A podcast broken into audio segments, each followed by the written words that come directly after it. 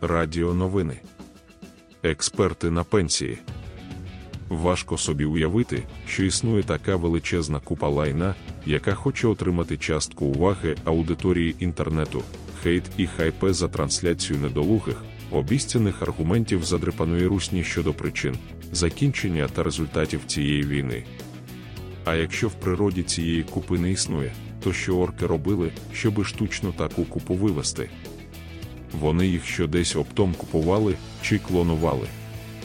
З першого ж дня на вали кожного тижня виринають все нові і нові експерти. Вже до пенсіонерів дійшло. На цьому тижні вже не згадаєш тих, що були минулого. Ну, звісно, окрім Фейкіна, Петуховського, Абдрістовича і подібних.